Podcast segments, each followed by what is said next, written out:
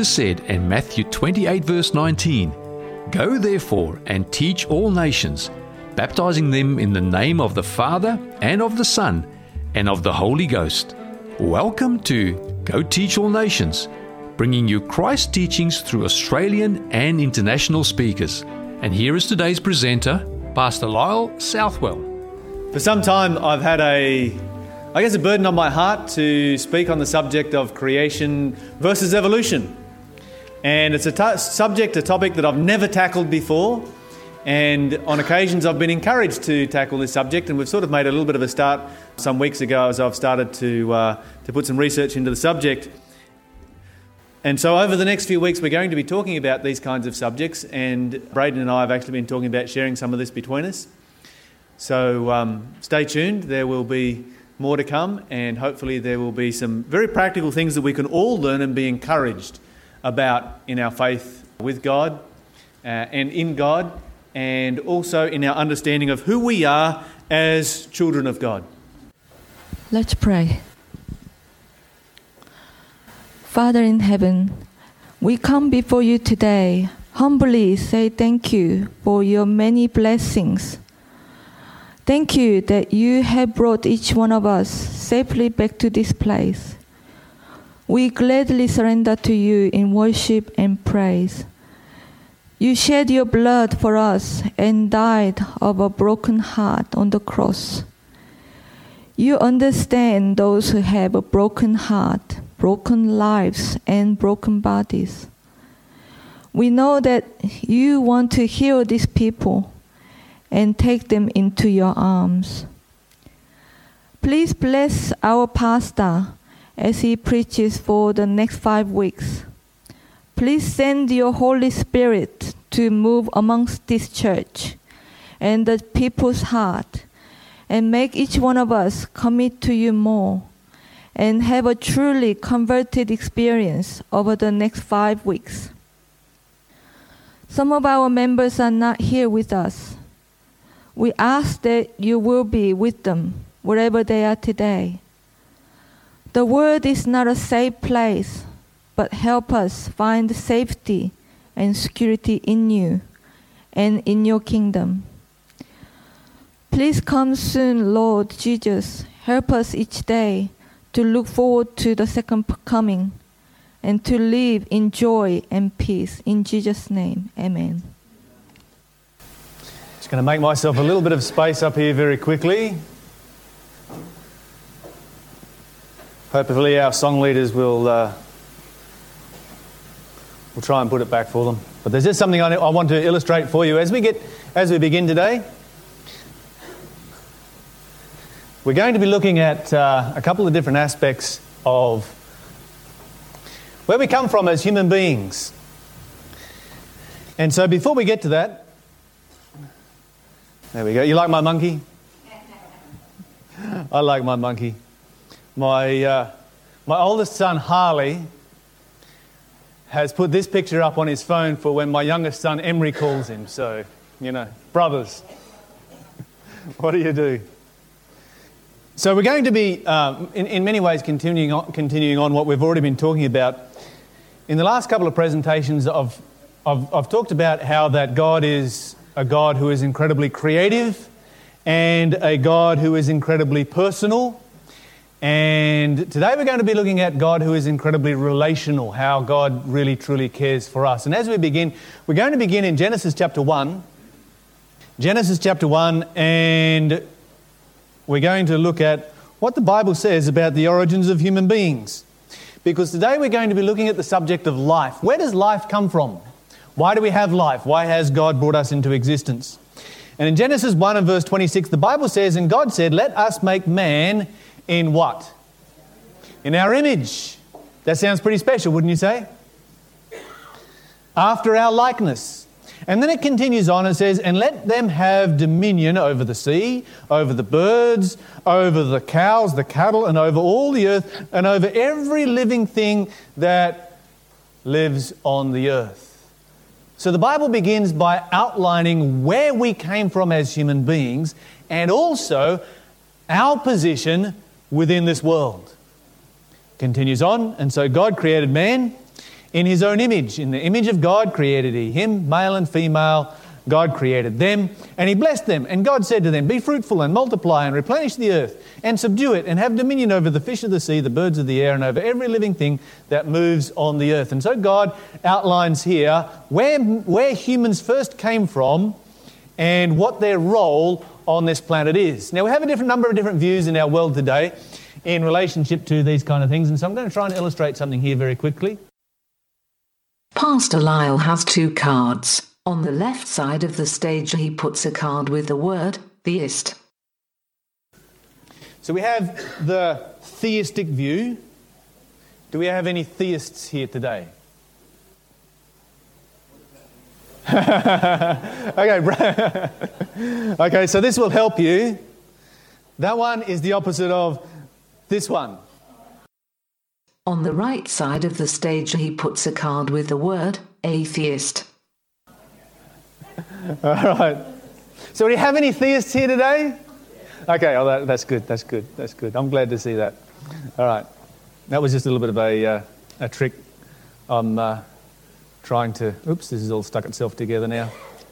Trying to look intelligent here this morning and use big words. Okay, so we've got a couple of other uh, things here. First of all, where do we put this one? Pastor Lyle has two more cards. The first one with the word faith. Okay, so that one, we'll put that one there. And where do we put this one? The other has observable science. okay, I, I know I'm, I'm preaching to the choir here today. Okay, I get that. I get that. All right, so let me ask you this. Whereabouts does the average person out on the street put this one? Observable science. Okay, so we'll put that one over here for now, and let's see if we've got any reasons to, to change this at all, and as, as, we, as we work our way through. The first thing we're going to look at is the origins of the origins of the, I guess, the atheistic view or the evolutionary view that we have in our world today over here, and where it came from, and find out is the origins of this particular view of atheism, evolution, and observable science, is it found in religion or is it found in observable science? Or is it found in areas of faith? And so, if we go back in history to find the origins of evolution, we can go back to the ancient Greeks as an example. Um, there were a number of different cultures that developed the evolutionary concept. Many people propose that Charles Darwin originated the theory of evolution, and when you talk about evolution, he's the person who usually is the first one that pops into people's minds is like, yeah, Charles Darwin came up with the theory of evolution. That couldn't be further from the truth. Charles Darwin uh, copied the theory of evolution and refined it somewhat and perfected it from what the Greeks had been proposing in the ancient past. Now, of course, the Greeks believed that life originated from garbage. So, garbage produces worms, and that's the origin of life. And so they looked at mud, and they found that if you got mud, you got water and mixed it with mud, sooner or later there would be worms in it. So, if you want to create life, if you want to create worms, you start by making mud, and then you will have worms. And so, this was their view of the origin of life, and they believed that through a process of natural selection, uh, we had begun as worms and we had gone from worms to, let me see, what was it here? From worms to, to fish to humans was the process for the Greeks. Now, what is fascinating about the Greek version of this is that this is not actually an atheistic version. This was linked in with their whole concept of mythology. So, in Greek mythology and Greek religion, they saw this as the origin of life. So, this was very, very much a religious concept that they were using here to explain the origin of life. Now, the Egyptians had a view that was somewhat similar. Um, I don't have as much detail on that. I've been trying to chase down a book that somebody told me about and haven't got it yet. So I can't tell you a lot about the Egyptian version, but this was not something that was uncommon in the ancient world. If we move on from the ancient world and we come to the medieval period, in the Dark Ages, we have the same kind of theory that is coming through. So, garbage produces mice. So, there you have the origin of life. And you can actually read some of the uh, scientific theses that were put forward at this particular time. If you want to produce life, you get enough garbage, you pile it all up, particularly add some sewage, and sooner or later, mice will start coming out of it. Now, you can speed the process up by adding wheat. Somehow, the fermentation of the wheat would speed the process up of creating mice. And so, there were very, various recipes that were produced during the Dark Ages as to how to produce life. So, basically, the idea was that garbage produces. So, we went from mud produces life to, well, that's just a form of garbage, to actual piles of garbage producing life. And then, of course, we come on to Darwin. And Darwin said that garbage produces life, but you know begins with um, small life and or smaller life than the last ones, and begins. We've got the whole primordial soup and the Big Bang and lots of rubbish that blows up, and so we have life. And so what we find, what I find very fascinating about this is the whole theory of evolution that we are challenged with today does not find its origins in atheism. It finds its origins in religion and in areas of faith. And what is significant is that when it comes to evolution today, it is still based on faith. It is still a faith based mindset, and a lot of evolutionists don't like to accept that this is the case. Uh, when we look at the, the, the, the two views, theistic versus atheistic, we find that the, the atheistic view tells us that materialism, matter, and energy, non life produces life. So life came from non life. Now let's think about this for a moment. So let me ask you this if everything comes from matter and energy in the materialistic view, which one of those two is alive, matter or energy? Neither of them is alive. Neither of those two has life. So you've got complete non life, and somehow matter and energy had to order itself and suddenly be alive. So let me ask you this question Has that ever been observed? So that's never been observed, has it? All right? So if we take this, this, this view over here, we can't have the origins of life as being observable science, can we? So if we look at the origins of life, we're going to take this one away because it's not observable science. And anybody who is honest can tell you, no, this is not observable science. Life coming from non life. All right, well, let's go over to this side. Then, on the standpoint of faith, we have, from, from this perspective, and this person sitting over here, they will say that life comes from life. Is that observable? Yes. All of you have children, have probably observed this taking place, right? This is something we, we observe constantly around us all the time. So, when it comes to the subject of life, we can put observable science over here. All right, so if I'm going to accept that, that, that, that life comes from non life, what am I going to what am I going to accept that based on? Faith. So we have to put uh, you have to put faith over here. Because there's nothing you can observe to say that that is the case. And so now we've got faith over there. And do you start to see the mix up that we start getting when we simply take a few basic scientific principles in relationship to the origins of life and where we come from?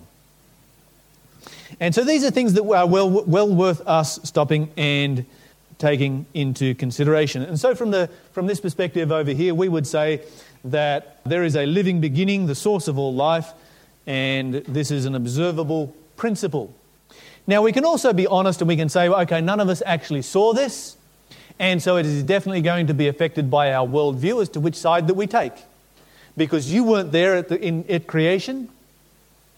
You didn't, you're not an eyewitness of creation, are you? No. On the other hand, was the atheist there at creation? No, there's no eyewitness of creation, so we need to be honest about where we are coming from. And so there is faith that is based in both sides. The question that comes up is this which side requires more faith when you look at a, a very simple thing such as the origin of life? Well, I would say that this takes a lot more faith because we've never seen this. This one over here takes a lot less faith because, okay, we didn't see it come into, into being, but we see the principles being worked out around us every single day. And so both are going to require faith. Astrobiologist Paul Davies sort of put it like this How did stupid atoms spontaneously write their own software? Nobody knows. There is no known law of physics able to create information from nothing. And we talked about information last time we were here. And it's interesting some of the things that are, are stated in relationship to the origins of life. Evolution hasn't been observed while it is happening. Okay? Yeah, we understand that. And so over here, the atheist will say, well, you can't have evolution as being observable science because it takes too long. It takes place, and that's a, that's a very useful excuse. I find that there are occasions when I do Bible studies with conspiracy theorists. Lawson is studying with a conspiracy theorist at the moment. Always fun to study with a conspiracy theorist. And when you study with a conspiracy theorist, you can, if you want to, challenge the conspiracies that they are into. Because you can say, well, wait a minute, you've got to show me some, some better evidence. You've only got, you know, this very circumstantial evidence that you're giving me. But because it's a conspiracy, there's always a reason why, why the key pieces of evidence have not been exposed to the world. So when I look at this over here, there's a, there's, oh, there's a, oh, there's a reason. Okay, it takes too long. That to me puts it in the category of conspiracy theory because now there's just an excuse. You know, the dog ate my homework, so I can't actually share it with you. Okay, nobody has actually, actually seen evolution taking place over a long period, but they have seen the after effects, and the after effects are massively supported. It is like a case in, uh, in a court of law where nobody can actually stand up and say, I saw the murder happen. In other words, nobody has seen this. So let me ask you this question. According to this statement right here, is evolution observable science? So it's not observable science, then what is it? It's faith. Because no one's ever seen it happen. Do you start to see how both of these are a form of faith and both of them are a form of religion? It just depends which kind of religion it is that you prefer to support. Okay, so we need to, uh, well, let me just uh, consider this one here for a moment. The work of many Oh, there, this is, this is, this is really good. I forgot about this, this little section. So, how is it, if we have never seen evolution taking place, how is it that we have so much very, very confident stories about what took place in the ancient past and, and, and how we've evolved from here to here to here to here to here to here, and we are now here? Where do we get all of these stories from, and why are they presented so confidently in the textbooks? What is the origin of these stories? Well, here's how you work out the evolutionary story if you're going to take an evolutionary perspective of where we came from. The work of many evolutionary biologists involves the reconstruction of the past. The methods they use do not conform to the standard view. This is the standard view, observable science, what you can see of the scientific method. So, evolutionists come along, they say very, very clearly okay, when it comes to evolution, you can't use the standard view, observable science. So, what do you have to do then? If you can't use observable science, you have to reconstruct the past. Let's think about that evolutionary biology, in contrast with physics and chemistry, is a historical science. The evolutionist attempts to explain events and processes, processes that have already taken place. Laws and experiments are inappropriate techniques for the ex- explication of such events and processes. Instead, one constructs a historical narrative consisting of a tentative reconstruction of the particular scenario that led to the events one is trying to explain. In other words, you decide, this is what I want to explain, all right, what I'm going to do is sit down and construct a story as to how we came from there to here. That's pretty much how you write a novel, isn't that so? Evolution becomes a form of novel writing. You sit down and you say, Well, I want to end up here, and this is the method by which I want to end up there, so let me come up with a way of writing it down. We cannot use observable science. We cannot use experiments and laws. It's not something that can be testable, observable, and repeatable. So we'll write a story about it. And so we have the origin of where the evolutionary theory comes. At least they're honest about it. They just use bigger words rather than, you know, I'm a very simple person, so I just say, hey, you're writing a novel. But these guys use bigger words and makes it sound more fancy. Okay, which brings us to the question that we raised at the beginning of our subject, and that is this Why are there monkeys? And I think this is a very valuable question. You see, if we consider the whole evolutionary process, and we can make a couple of very uh, simple observations. One is that there is millions of these in our world and millions of these in our world, and none of those. Why is this so? And, and my big question is why are there monkeys at all? Why do monkeys exist?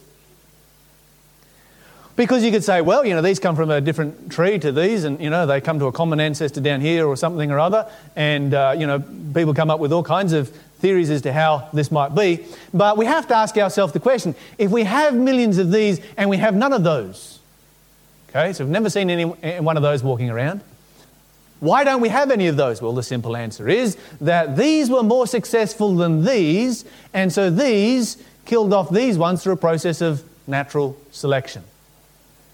All right, that sounds reasonable. So this one is more successful, so the more successful one survives.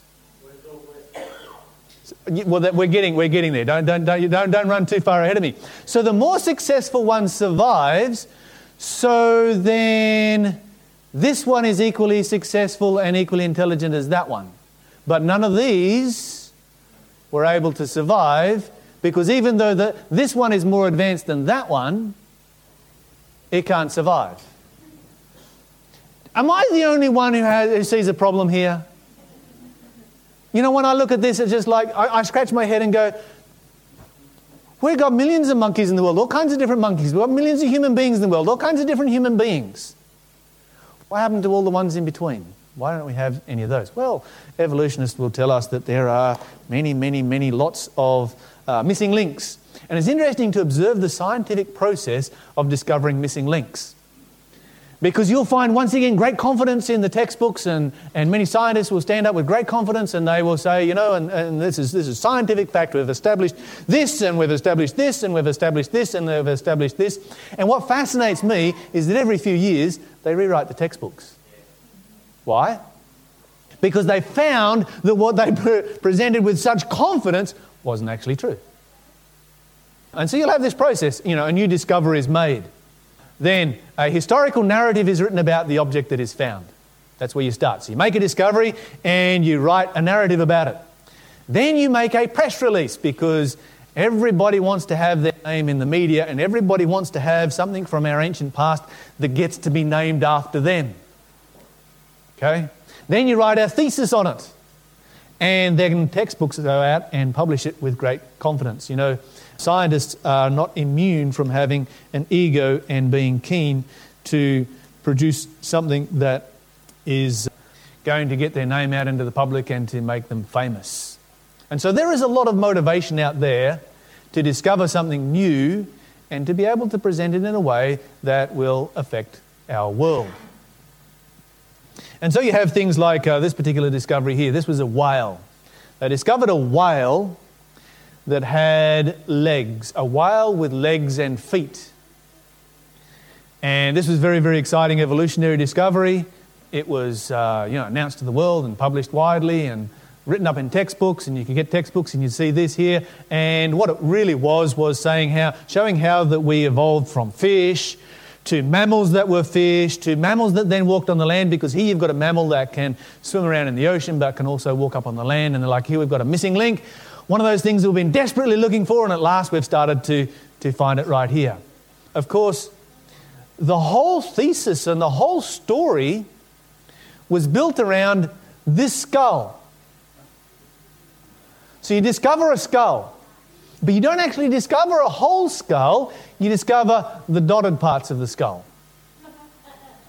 And from that, you have a whale with legs, and it gets published in a book with great confidence and excitement. Until a couple of years later, they actually found the rest of the skeleton.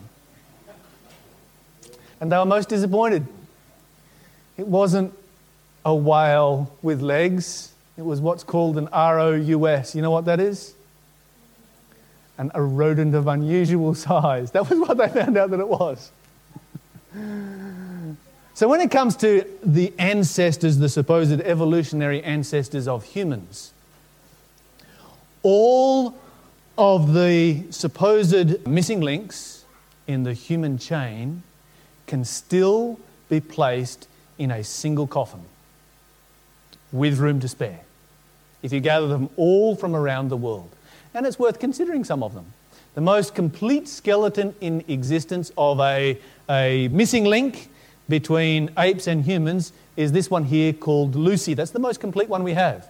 And of course, we know exactly what she looked like. So you find this, and then you create that. Anyway, this, she's 32 million old ape, and she was apparently the first ape that walked upright. So, how do they know that she walked upright? Well, it all comes down to the structure of the leg bones right here, the knee bones. The only problem is that these knee bones here and, and, leg bones and femurs and so forth that they were able to discover in association with Lucy were found a year earlier than this part of the skeleton. They were 200 feet lower than this part of the skeleton, and they were three kilometres away. It's like, mm, yeah, right. You know, and we swallow this. Yeah, because they don't publish that part of it in any textbooks. And so you ask the scientists the question, oh, yeah, wild animals carried them away. Yeah. Okay, the dog stole my homework again. The dog ate my homework. It's just most fascinating. So, how do we connect this bit to that bit? Well, you just do. And then you've got some fame with which you can go out and publish something, and uh, Lucy is still quite popular. Then we had another one called uh, Australopithecus, supposedly one of our ancestors, and you had the Austra- Australopithecus gap. And this was a gap in the, in the chain of missing links that they had discovered and all of the ones previous to Australopithecus, for Australopithecus back had very small brains, and all the ones after had very large brains. But there was this big gap in the middle, which is really just a gap between monkeys and humans, but that's another story. And so Australopithecines for a long time were considered transitional forms, but now we've found that, oh, sorry, they're just another form of primate. They're just another kind of monkey. Oh, by the way, Lucy has exactly the same uh, knee bones as an orangutan. A living orangutan today. So, anyway, um, we could go on. We could talk about some other ones. Uh, Neanderthal man, he was, uh, uh we, we, have lots of remains of Neanderthals, uh, very close to human beings, one step before a human being. And we know this about them. They were skilled hunters, they believed in the afterlife, they were skilled surgeons, Sounds to me like they were just another form of human being.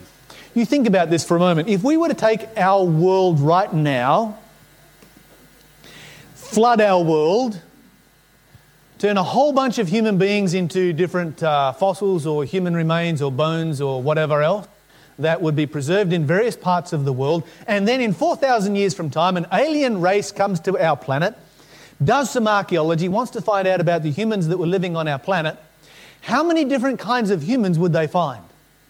Lots. Because I can look around our church right now and see lots of different kinds of humans.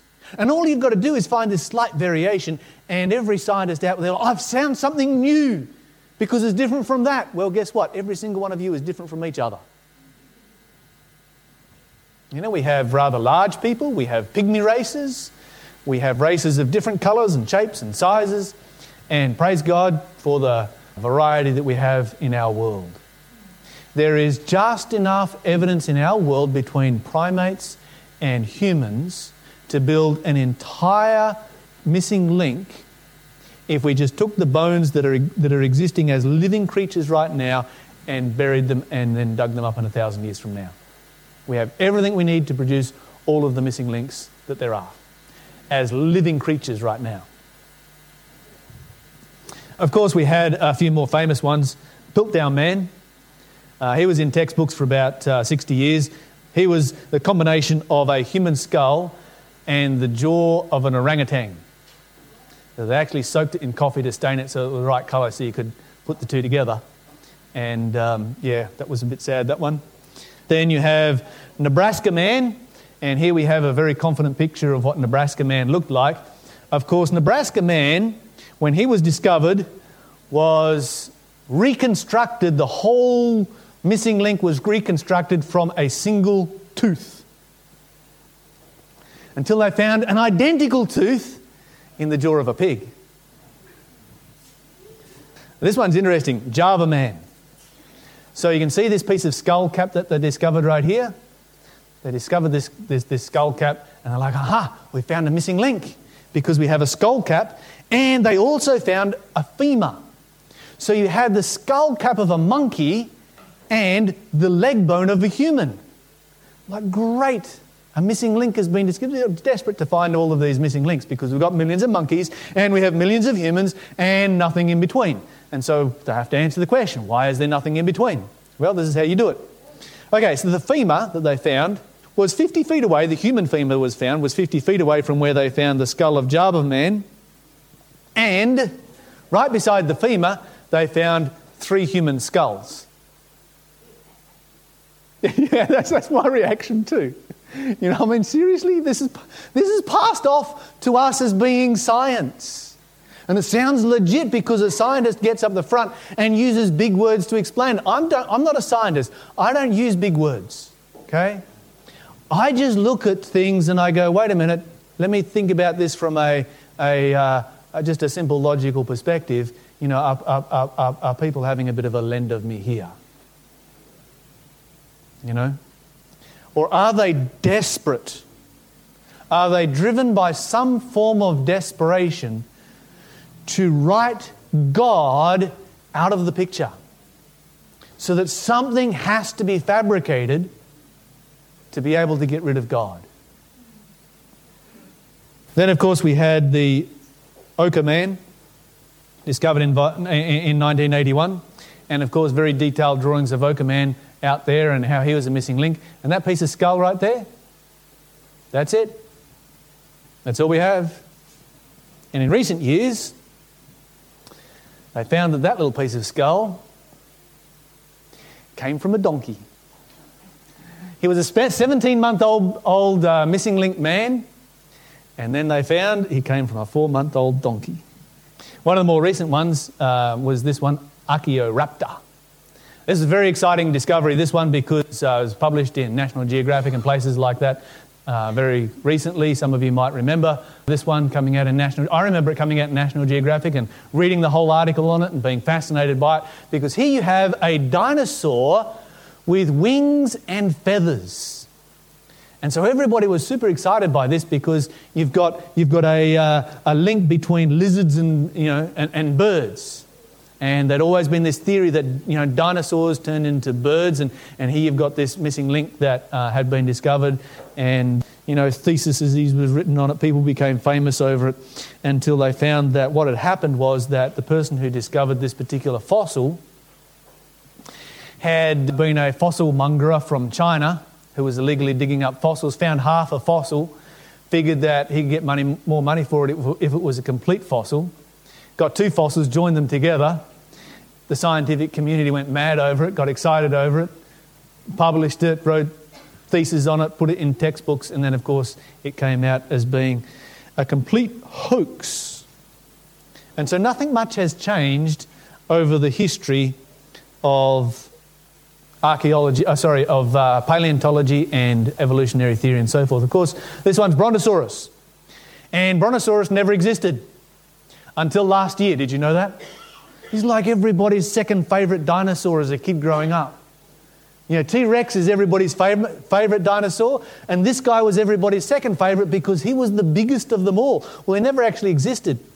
He was a, uh, I did write it down somewhere, but a long name that I can't pronounce, a less famous dinosaur Uh, but they couldn't find a head for him, so they found a head from three kilometres away, added it together, and gone, yep, different kind of dinosaur, we're in good shape.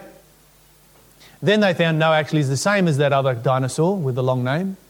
And so Brontosaurus doesn't exist. But then, just recently, just last year, they were able to find a minor variation between Brontosaurus and the other one with the long name. And they've gone, ah, yes, Brontosaurus does actually exist. It was a real thing because he's slightly different from the other one. Well, you can get two kangaroos off the side of the road and you can find enough difference in them to, to be able to create two different kinds of kangaroos if in 4,000 years from now, if you are digging them up as fossilized bones.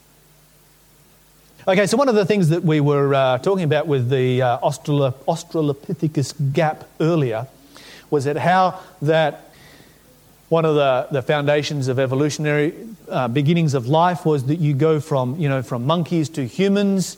And why do humans have more intelligent than monk, intelligence than monkeys? Well, the answer is really quite simple, is because we have a brain that is three times the size of a monkey. And so they bring up this whole uh, process here where you have a chimpanzee who has a brain of 363 cubic centimetres, the Australopithecus, which is 494 cubic centimetres. Then you've got the gap that goes between these two, up to the human over here.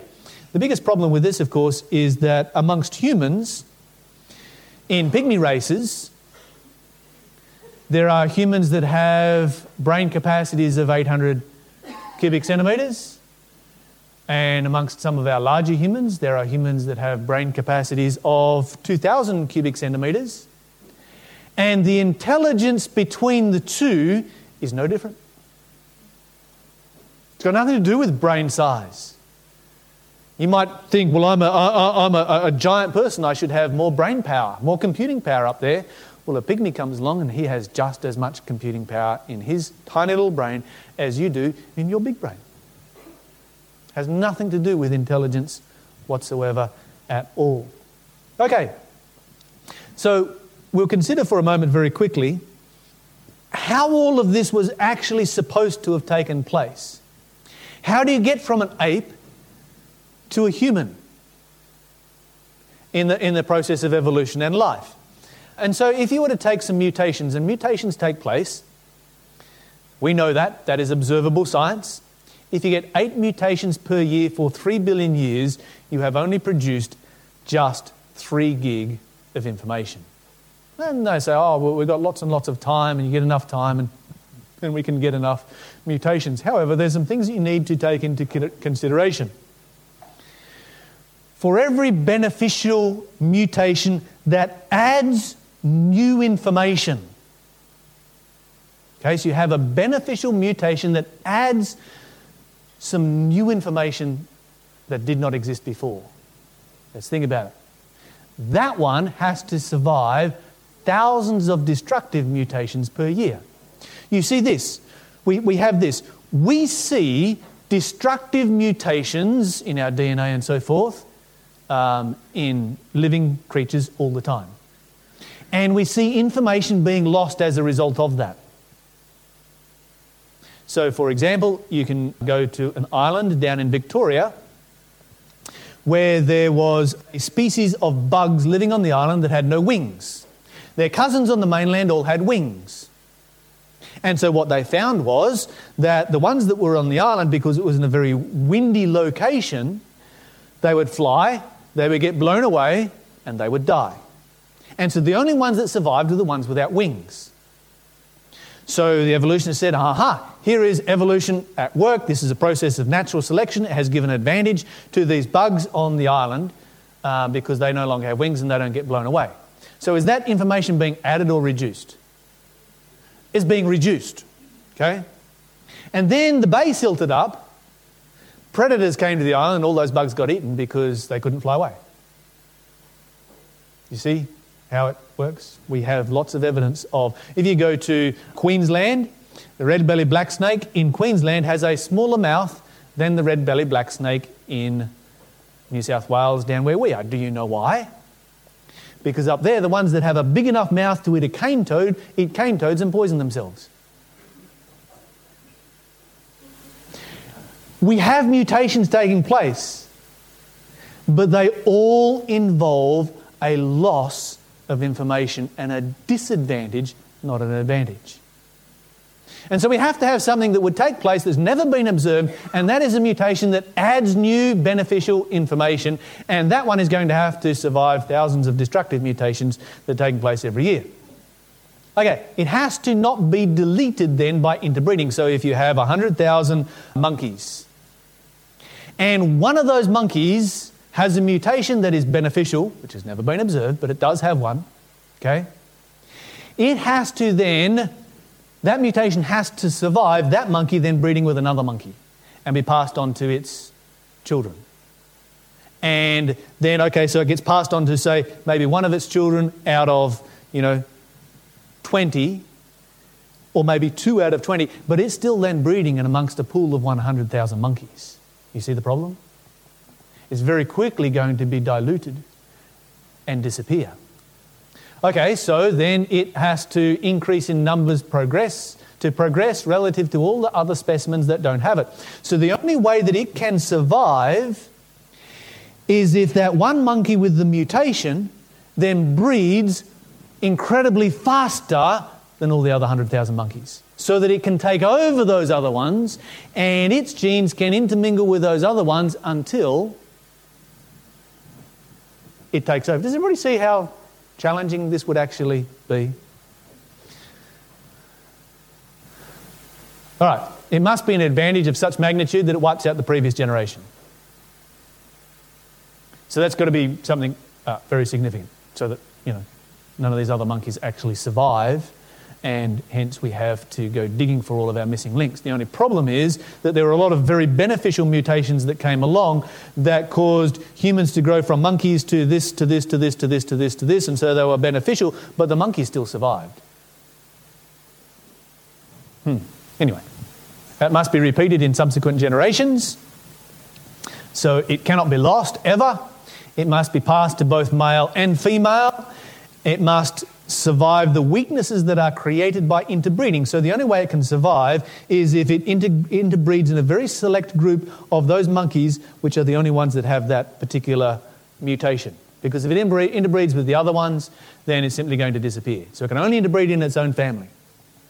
But that's going to create all kinds of weaknesses, and it's going to create a lot of very, very bad destructive mutations. And then it must survive, of course, the lack of defense mechanisms.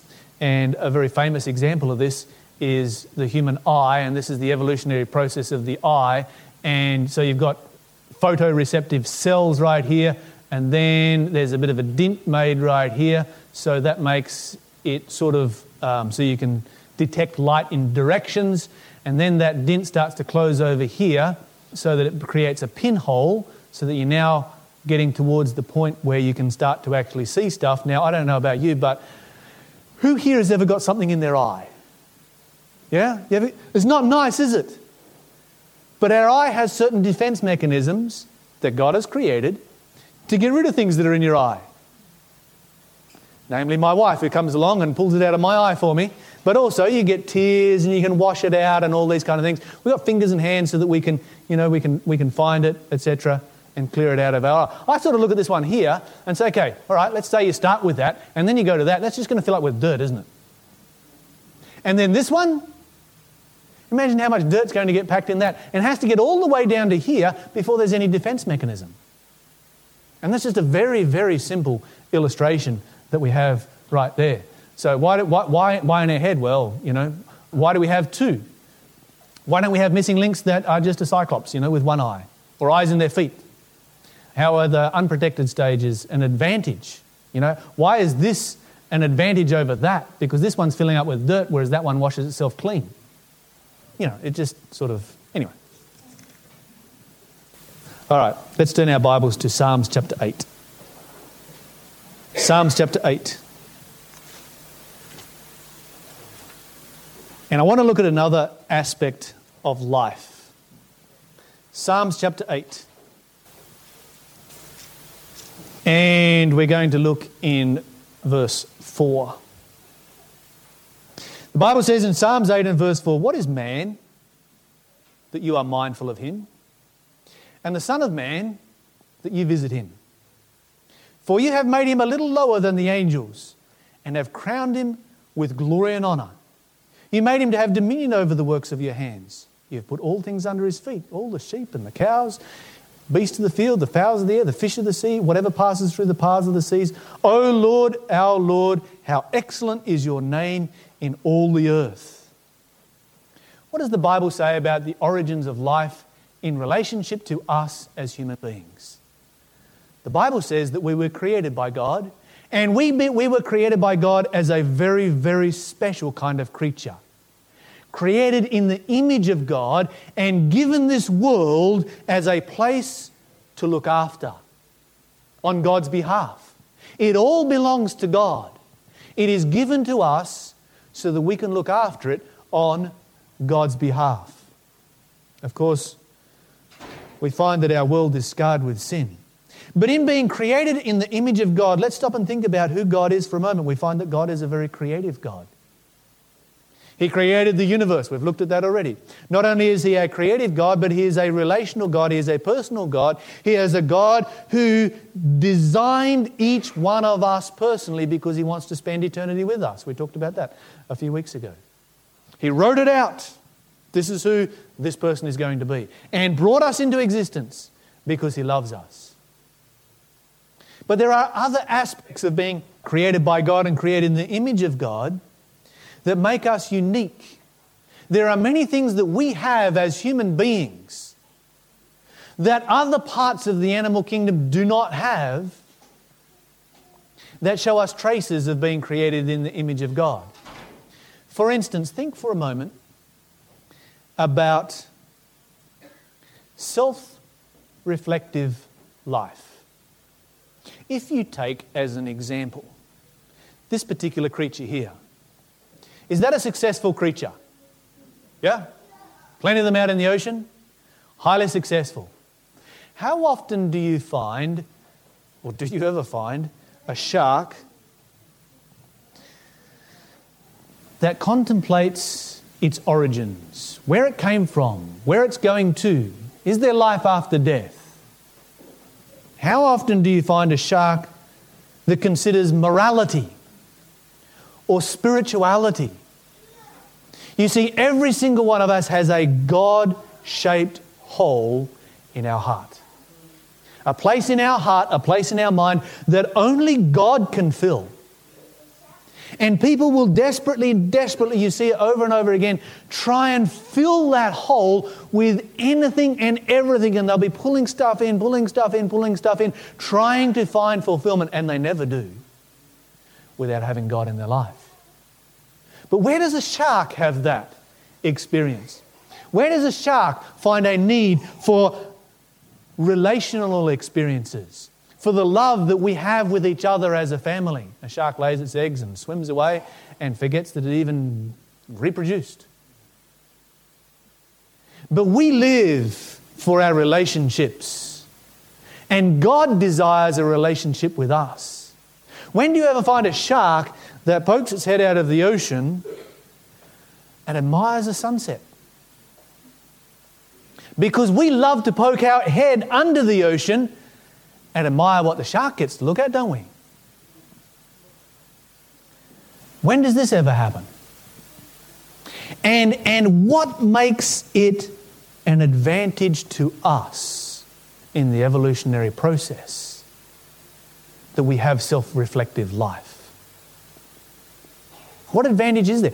If we look at the shark, the shark has all the advantages needed for survival and very successful survival. But God gave us all this as a very special gift. The Bible says we were created in God's image. Beauty, meaning, and love are things that matter to us.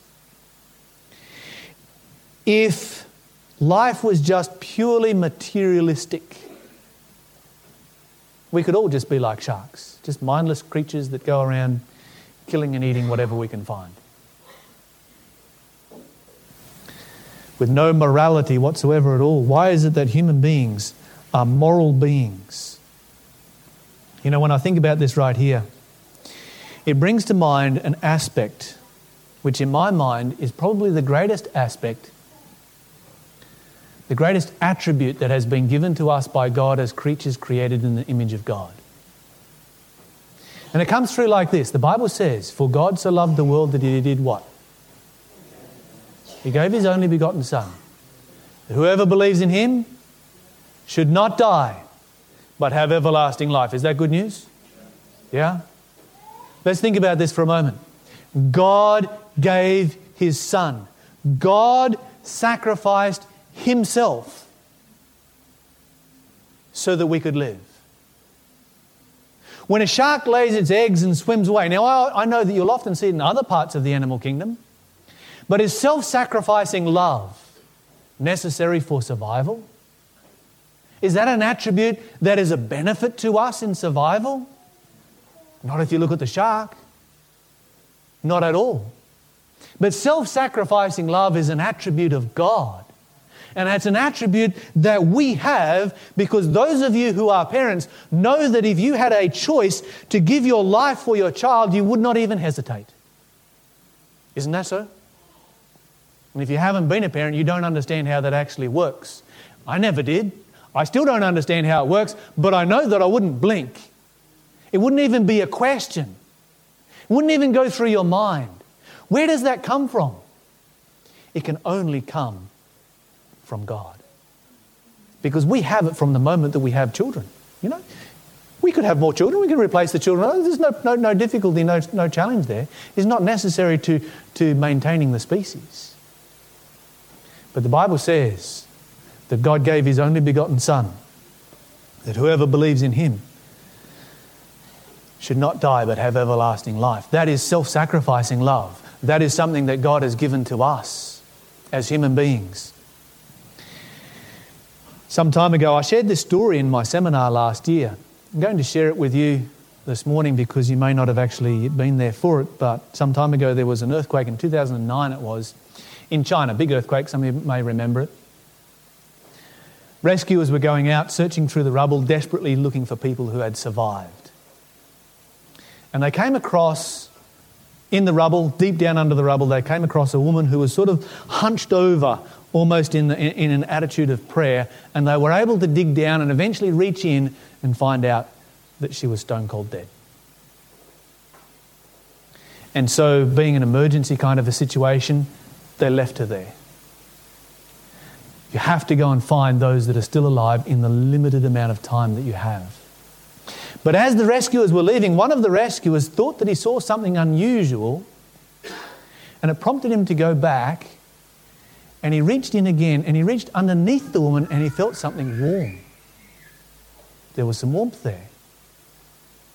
Cleared a little more rubble away, and pulled out a perfect baby boy that had been sound asleep, wrapped up in a blanket.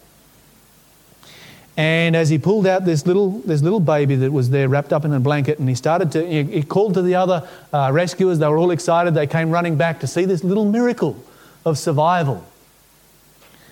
And, and as they, they were sort of stumbling across the broken ground, mobile phone fell out of the blanket. And somebody picked up the phone and flicked it open. It was old clamshell style. Flicked it open, and there was a message on the screen. And the message read like this My dearest child, if you are able to survive, you must always remember that I love you. Where does that love come from?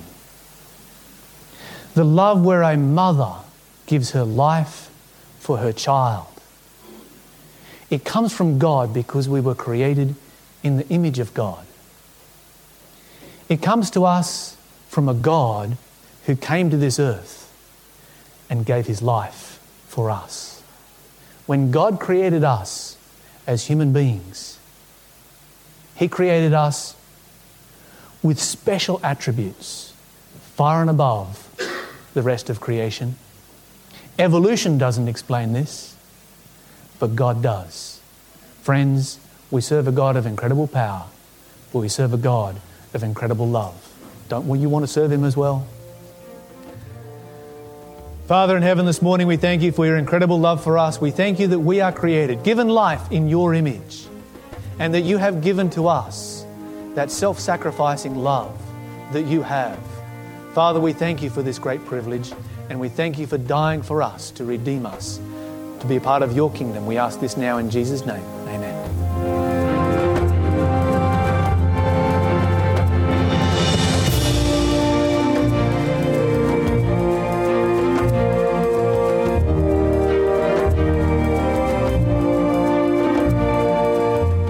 This message was made available by Adventist Streaming. For more resources like this, visit adventist-streaming.org.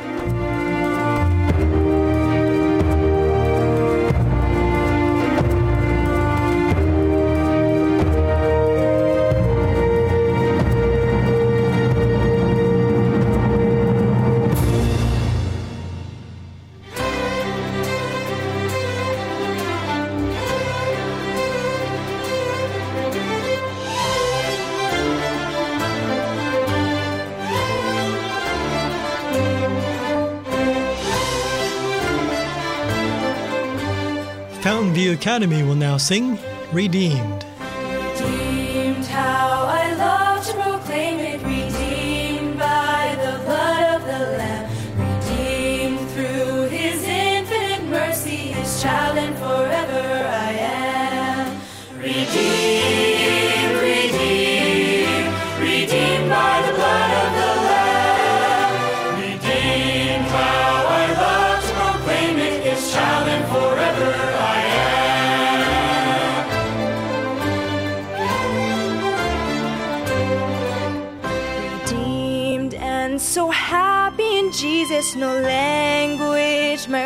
Can tell. I know that the light of His presence with me doth continually dwell. Redeemed, redeemed, redeemed by the blood of the Lamb. Redeemed, how I love to proclaim it. His child and forever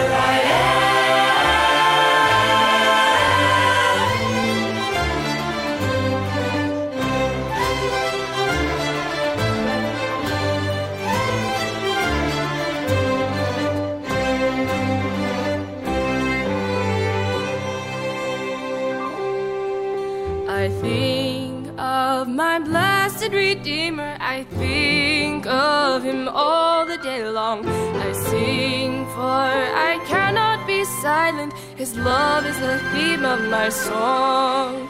His love is the theme of my song. His love is the theme of my song.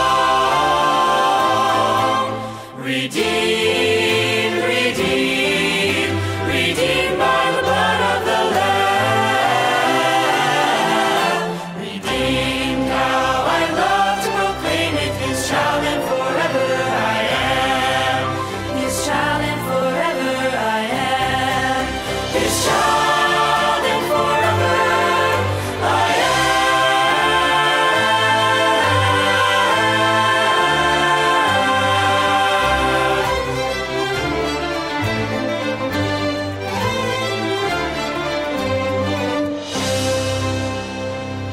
pleasure bringing you this program here on 3ABN Australia Radio.